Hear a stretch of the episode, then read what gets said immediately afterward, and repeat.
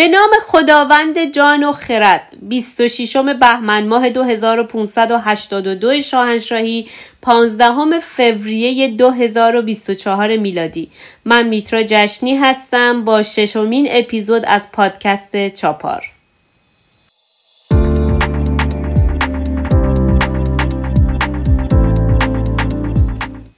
برای فاندخاران گلوبالیست فاسد انقلاب زنانه که لقلقه دهانشون هست یعنی اینکه مردانی همچون مجید رضا رهنورد محسن شکاری محمد مهدی کرمی محمد قبادلو و هزاران آزاد رسم دیگه اعدام بشن اما اینها fund بگیرند و درباره مسائل سخیف آلت شعر تولید کنند. اندازه آلت جنسی مردان ایرانی چقدره؟ آیا آلت تناسلی مردان از اونچه فکر می‌کنن کوچیکتره؟ سایز آلت جنسی مردان چقدر برای زنان مهمه؟ امشب اندازه آلت رو زیر ذره می‌بریم. زیر زربین تلویزیون انیرانی ایران اینترنشنال با مجریگری نیوشا سارمی طول آلت مردان ایرانی رو مورد بررسی و تجزیه و تحلیل قرار داد. اما هرگز به شعار مرد میهن آبادی نپرداخت. چون پشتیبانان و بشرهای فعال حقوق ایران اینترنشنال نمی‌تونن از دولتهای وک پرور و فمینیسم غربی با این شعار پول در بیارند. اسنادی که یک به یک این روزها به عنوان سندی از خوی وحشیانه پنجاه و هفتی ها رو میشه و جالب توسط همون بنگاه هایی که روزی کلاق خمینی و اسلامگرایان رو مانند قناری زرد کردن و به جهان فروختن باز هم به جهان داره عرضه میشه. تصاویر تازه ای از خبرگزاری آسوشیتد پرس مربوط به 45 سال پیش در سال روز انقلاب شوم 57 منتشر شده.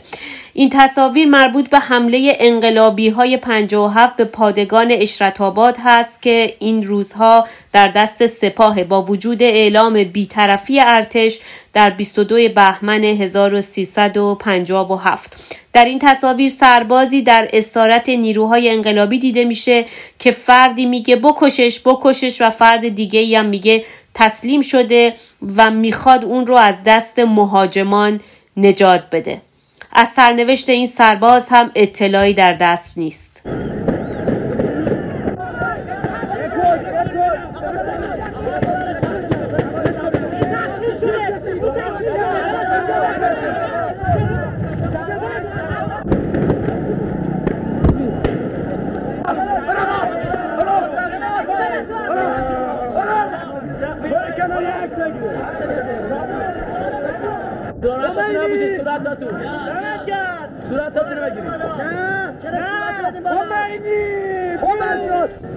به راستی نسل هفت به کدام گونه دیوانگی یا همان برگرفته از کلمه دیوگونگی دچار شده بود؟ دیوگونگی مثل دیو بودن. دیو ریشه در واژه کهن دعوه به اوستایی دعوه و به پارسی باستان دعیوا.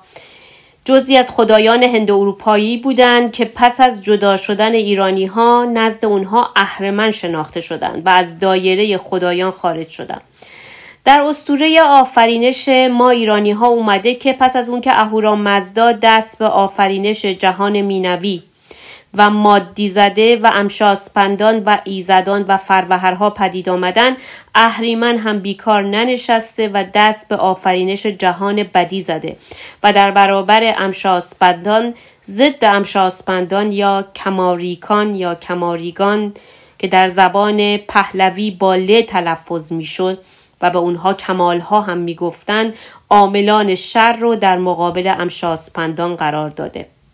پنجاه هفتی ها اقلیت نابکاری که بر گرده قشر خاکستری نشستند و مستاق بارز اون بیت معروف شاهنامه شدند پیروان آین اهریمن که چارده قرن بر مملکت سوار هستند. تو مردیو را مردم بد شناس کسی کو ندارد ز یزدان سپاس. هر آن کو گذشت از ره مردمی ز دیوان شمر مشمر از آدمی. نکته جالب توجه اینجاست که بیشتر روشن فکر نماهای ما باور و اصرار دارند که چیزی به نام سپاه اهریمنان در ایران نیست. و ایران هم 1400 سال زیر اشغال تمدن فرهنگی به سر نمی‌بره. و همه چیز عین یه حاله ای هستش و معلومم نیست که کشور یک چرا اینجوری از هم پاشیده. و این هم در دست مشتی احتمالا آدم های تندرو هست که این آدم های تندرو هم معلوم نیست از کجا اومدن. حالا هی شما برگردید بگید که هر کسی دین خودش رو داره. مثل این میمونه که شما از نبرد من بگید که هر کسی از پیشوا خانش خودش رو داره. از کمالیگان گفتیم و از ضد امشاسپندان. اگر یادتون باشه در اپیزود گذشته از امشاسپند شهریور گفتیم که شهریاری سزاوار گزیده هست و دستگاه فرمانروایی که فرمانروایی مشابه با فرمانروایی آسمان رو در زمین پیاده می‌کنه. ضد امشاسپند شهریور سابل هست. یعنی در مقابل شهریاری سزاوار گزیده کمال ساول که مفهوم اوستاییش حکومت توتال بوده ایستادگی می‌کنه. جالب اینه که بدونید حکومت توتال و تمامیت خواه اهریمنی ترین چیزی بوده که مقابل امشاسپند شهریور می ایستاده و ضدش بوده. حالا شما خودتون قضاوت بکنید در سرزمینی که اهورا مزدای اون یعنی بالاترین مفهوم از آفرینش و خداوندگار. در اون کشور قدرت و تواناییش رو بین امشاسپندان و نیروهایی که باور به راستی و درستی داشتن تقسیم می کرده یک مرتبه در دست قومی اسیر میشه که اون قوم یک نیروی حاکمیت توتال داشته به نام الله. نیرویی که قادر مطلق بوده و نه تنها نقد پذیر نبوده و نه تنها نیروش قابل تقسیم و ارائه نبوده بلکه هر کسی هم که مقابلش می ایستاده پیروانش اجازه داشتند که با شمشیر اون رو نصفش بکنن. بنابراین شما اصلا نمی‌تونید که همه دین ها رو و همه فرهنگ ها رو با هم برابر بدونید. این برابری فرهنگی که این روزها در اروپا خیلی دربارش صحبت میشه یک حباب و یک سرابی بیش نیستش. شما هرگز نمی‌تونید مثلا مذهب مسیحی پروتستان رو که باعث برکشیدن اروپا از قرون وسطا میشه و اروپایی ها رو به سمت اون کار و تلاش و سازندگی پیش می‌بره با یک مذهبی که به عنوان قادر مطلق به پیروانش اجازه میده که با شمشیر حرف خودش رو بر کرسی بنشونه نه با خردگرایی و در عوض سخت کوشی و تلاش با گرفتن قناعم و اسیر کردن ثروت به دست بیاره و اموراتش رو بگذرونه مثلا بیایم با یک دینی مانند پروتستانیسم یا مانند زرتشت مقایسه بکنید.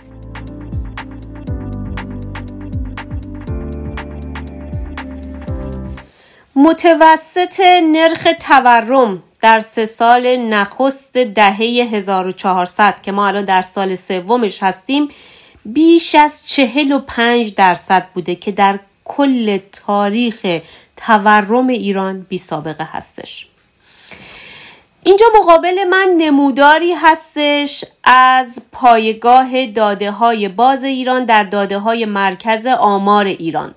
در اینجا ما با یک نموداری روبرو میشیم که خط سیر افزایش تورم رو در دو سال اخیر ایران با شیب 45 درجه داره نشون میده.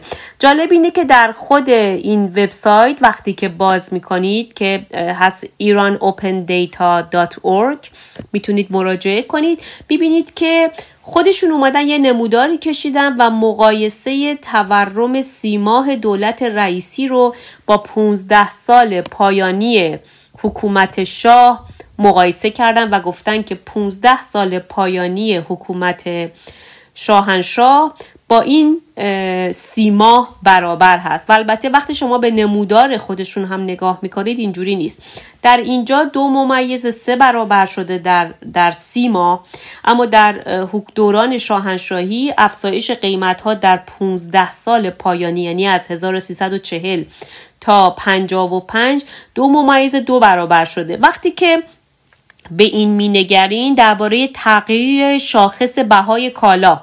و خدمات. اگر که با توجه به داده های بانک مرکزی نگاه بکنیم در 1340 ما تا تقریبا 1343 یک خط کاملا ثابت رو داریم. یعنی عملا ما هیچ گونه تورمی رو در این سالها رشد تورم نداشتیم.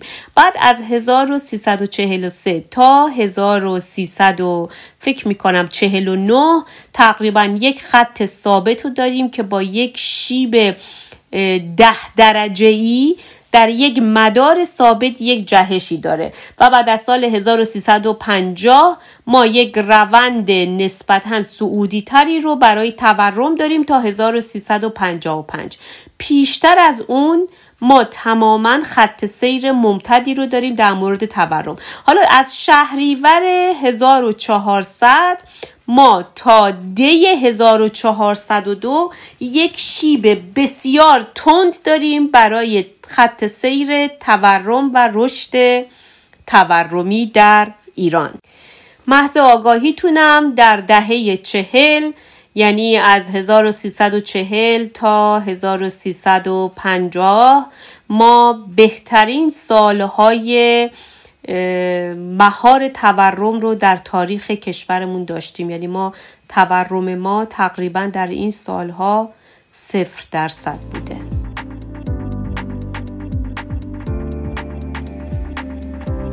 خب هر دم از این باغ بری می‌رسد. نشریه گاردین گزارشی رو منتشر کرده که نشون میده در دانشگاه های هیوستون در آمریکا ساوت همپتون در بریتانیا و نیو ساوت ولز در استرالیا با دانشگاه صنعتی آریامهر یا به قول این تروریست ها دانشگاه شریف تهران که تحت تحریم های مالی بین المللی هم هست درباره تولید پهپاد همکاری هایی داشتن. یک کارشناس امنیتی این پژوهش های مشترک در زمینه برنامه پهپادی جمهوری اسلامی رو با کاربردی نظامی توصیف کرده و کارشناس دیگه ای هم در این یادداشت گفته که اینها بالقوه بسیار خطرناک هستند. جالب اینجاست که در گزارش گاردین گفته میشه که برخی سازمان هایی که از پژوهش های این دانشگاه یعنی دانشگاه صنعتی آریامه در زمینه پروژه های پهپادی پشتیبانی مالی کردن و همینطور دانشگاه هایی که با اینا همکاری کردن از حمایت دولت های بریتانیا و استرالیا و اتحادیه اروپا برخوردارن. به نقل از خبرگزاری واشنگتن حمله اخیر به یه پایگاه نظامی آمریکا در اردن که سه تا سرباز آمریکایی هم کشته شدن و نزدیک به چهل نفر زخمی شدن در این حمله از پهپاد ساخت جمهوری اسلامی استفاده شده بوده.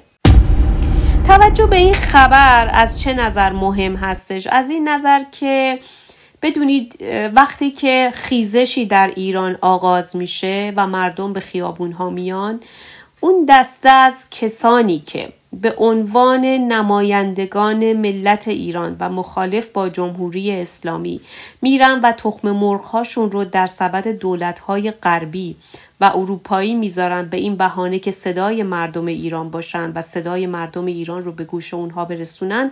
در بهترین حالت و خوشبینانه ترین نگاه چقدر محاسبات اشتباهی دارن. دولت هایی که اول از همه منافع کشورهای خودشون ارجحیت داره که خب این خیلی طبیعی هست. کاش ما هم یک حکومت و دولتی در ایران داشتیم که در عوض منافع کشورهای اسلامی و سینه چاک دادن برای فلسطین و لبنان برای ملت ایران قدم جلو میگذاش و در عوض نوکری پوتین به فکر این بود که چطور منافع مردم ایران رو تأمین بکنه نه اهداف ایدئولوژیک خودش رو.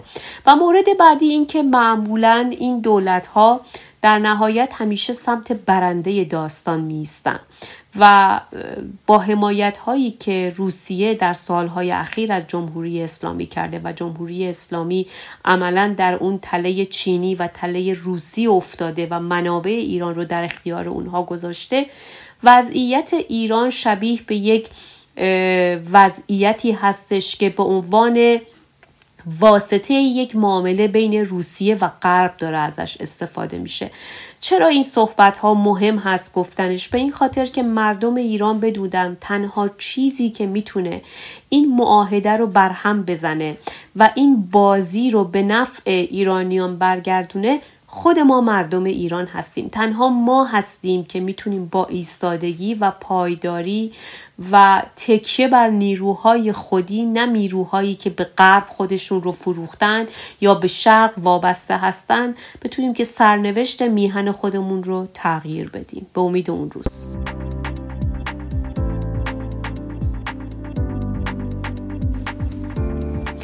توهین کننده به خاندان پهلوی در راهپیمایی 22 بهمن. جوانک مجنون بخت برگشته دیوانه یار سعید توسی قاری محبوب خامنه ای که پیشتر پرونده علیهش به جرم تشویق به فساد و فحشا و تحریک جنسی نوجوانان باز شده بود درآمد. در محضر با توسی هستیم. جای همه دوستان خالی. این فرد که صداش رو در پادکست قبلی پخش کردیم و دیدید که چطور شبیه به مجنونهای زنجیری فریاد می‌زد و می‌گفت پهلوی تموم شده در سال 99 در پرونده در کاشمر مورد پیگرد قرار گرفته. اون هم به دلیل ویدئوی جنجالی بوده که از خودش منتشر کرده و در اون از سیغه کردن یک دختر نه ساله گفته و بدون شرمساری اعلام می‌کنه که بچه کوچیک یه حال دیگه ای داره تجربه کنید. خیلی آدم غیرتی هم. یه وقتی که فکر نکنه آدم چیزی هم. ولی وقتی برادر طرف رضایت بده و پدرش رضایت برا خصوصا برادرش رضایت بده دختر از هفت سالگی اصلا می‌تونه سیغه شدن و تنفروشی رو آغاز کنه و هیچ اشکالی هم نداره. هیچ اشکالی نداره.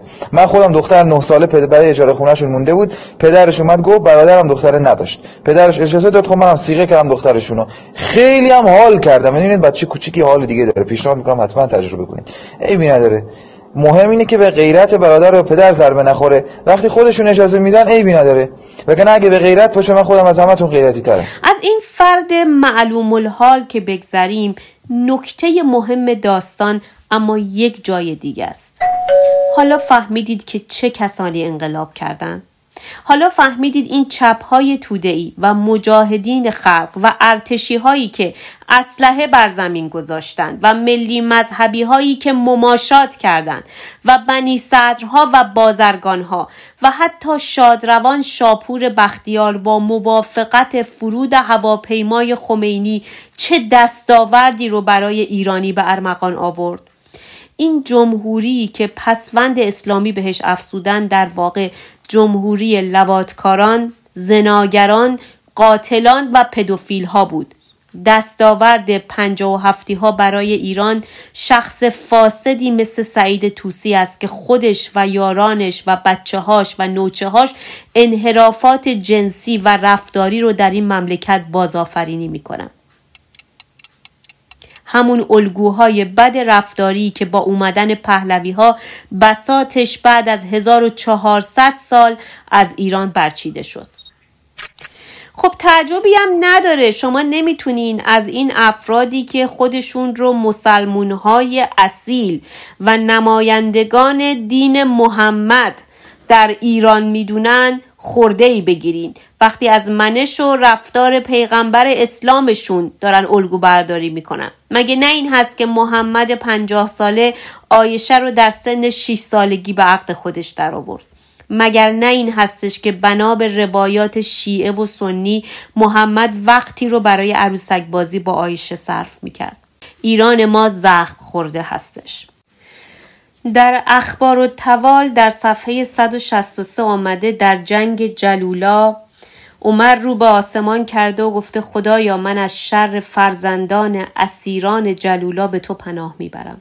شما ببینید چه جنایتی اونجا کردن که عمر نگران بچه هایی بوده که در پی تجاوز ارتش خودش به شهروندان جلولا اتفاق افتاده. اگر دوستان نمی‌دونن جنگ جلولا یکی از شدیدترین جنگ هایی بوده که میان امپراتوری ساسانی و خلافت راشدین در آپریل 637 میلادی یعنی در بهار و بعد از گشایش تیسفون پایتخت ساسانی ها روی داده. و خب البته شوربختانه فرجام این جنگ هم پیروزی اعراب بوده علا رقم اینکه پارسی ها در ابتدا خیلی خوب پیشروی کرده بودند. در کتاب الفتوح آمده در حمله به رام هرمز اعراب بسیار کودک و زن را به بردگی و غلام بچگی گرفتند. در کتاب تاریخ یعقوبی و تاریخ تبری جلد ششم و همینطور تاریخ کامل جلد سومش آورده شده مردم کرمان سالها در برابر اعراب مسلمان مقاومت کردند. اما در زمان عثمان حاکم کرمان با پرداخت دو میلیون درهم و دو هزار غلام بچه و کنیز به عنوان خراج سالانه با مسلمانان مهاجم صلح کرد. در شهرهای دیگه هم وضع به همین منبال بوده.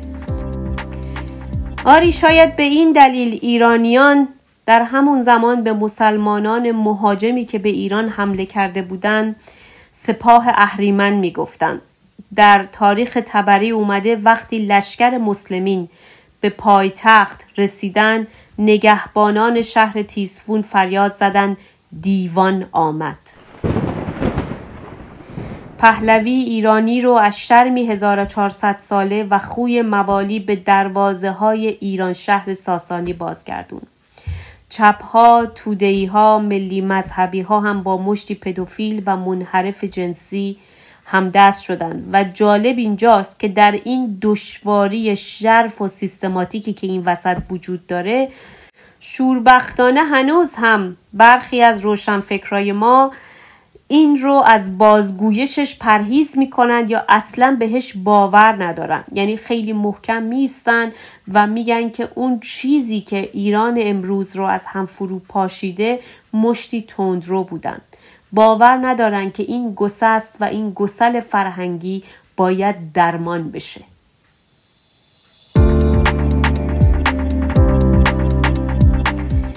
جهان دل نهاده بدین داستان همان بخردان نیز و هم راستان. بدرود.